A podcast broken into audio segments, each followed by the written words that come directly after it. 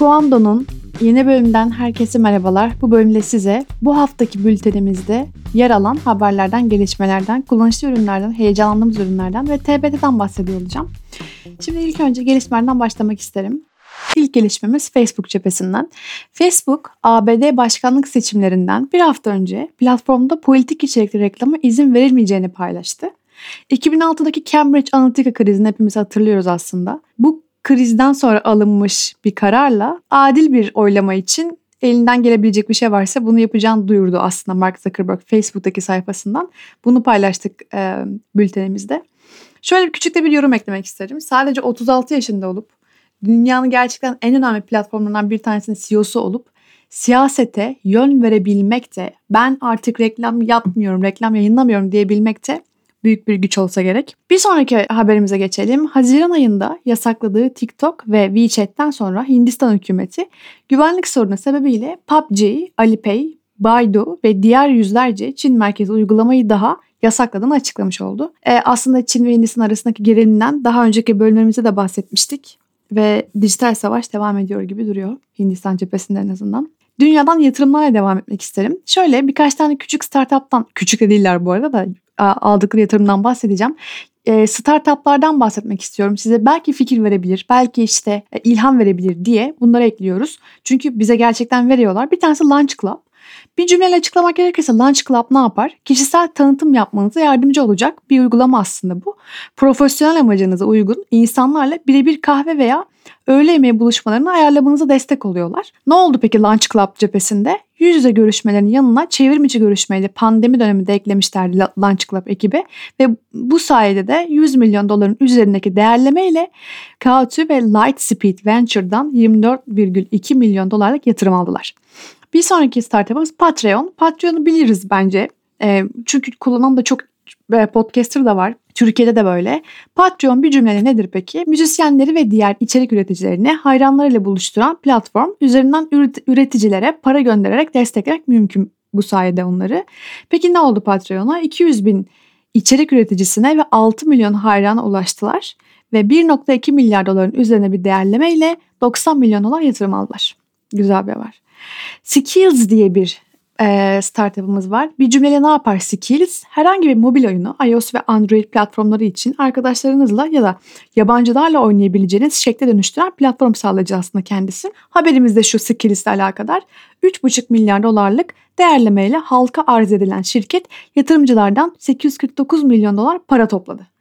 3,5 milyar dolar değerleme ise şirketin 2020-22 yılı için öngörülen kazancının 6,3 katı gerçekten yani mobil dünyada, mobil oyun dünyasında ne kadar fazla paranın döndüğüne insan aklı hayali almayabiliyor bazen. Hani gerçekten e, çok kıymetli alanlar buralar. Ve bir sonraki e, startup'ımıza Bioformis. Bioformis startup'ı bir cümleyle ne yapar o? Yapay zeka tabanlı veri analizi ve biyosensör verisi kullanarak hastaya verilen tıbbi bakımın durumunu ölçüyor aslında.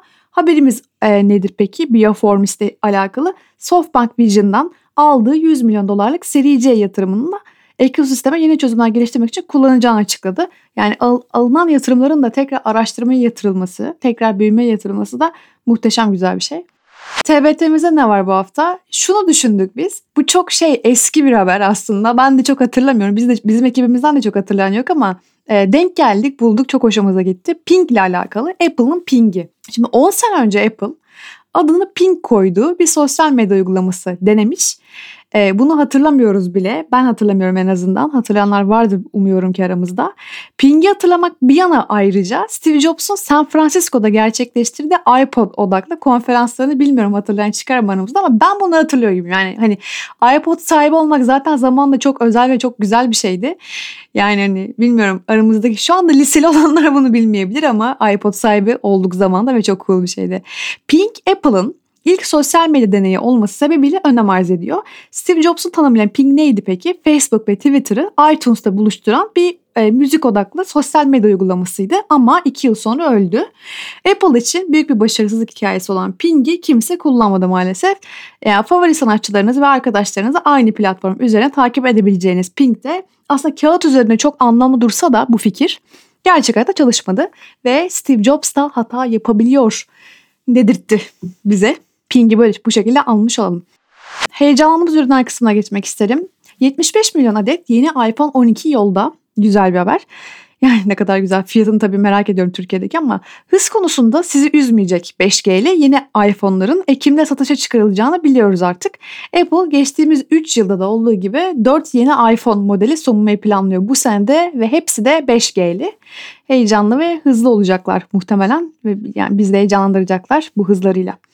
Ee, Thor, Iron Man, Hulk, Captain America ve sonuncu ama hepsi kadar önemli Black Widow. Bunları tek tek söylemek bile muazzam hissettirdi şu anda bana.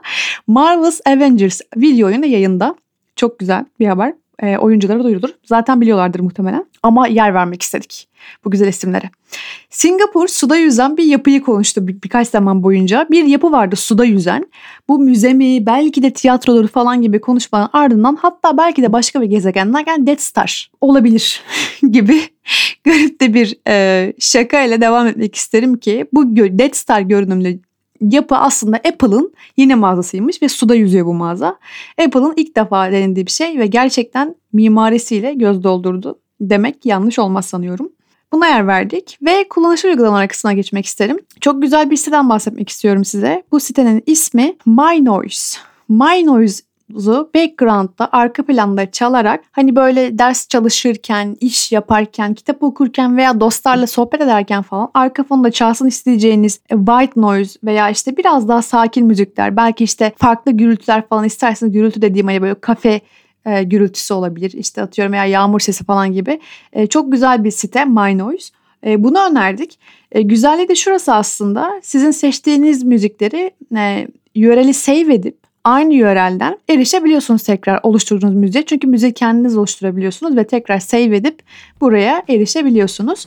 Güzel bir şey. Bir tane de çok hoşuma hoşumuza giden bir müzik paylaştık. Çok sakinleştirici ve çok güzel bir tonu var. Chapel Voices. Bunu dinlerseniz eğer lütfen bize ses edin. Bence muazzam bir müzik. Bu haftalık bizden bu kadar diyelim. Bizi dinlediğiniz için çok teşekkürler. Haftaya tekrar görüşmek üzere. Kendinize çok iyi bakın. Hoşçakalın.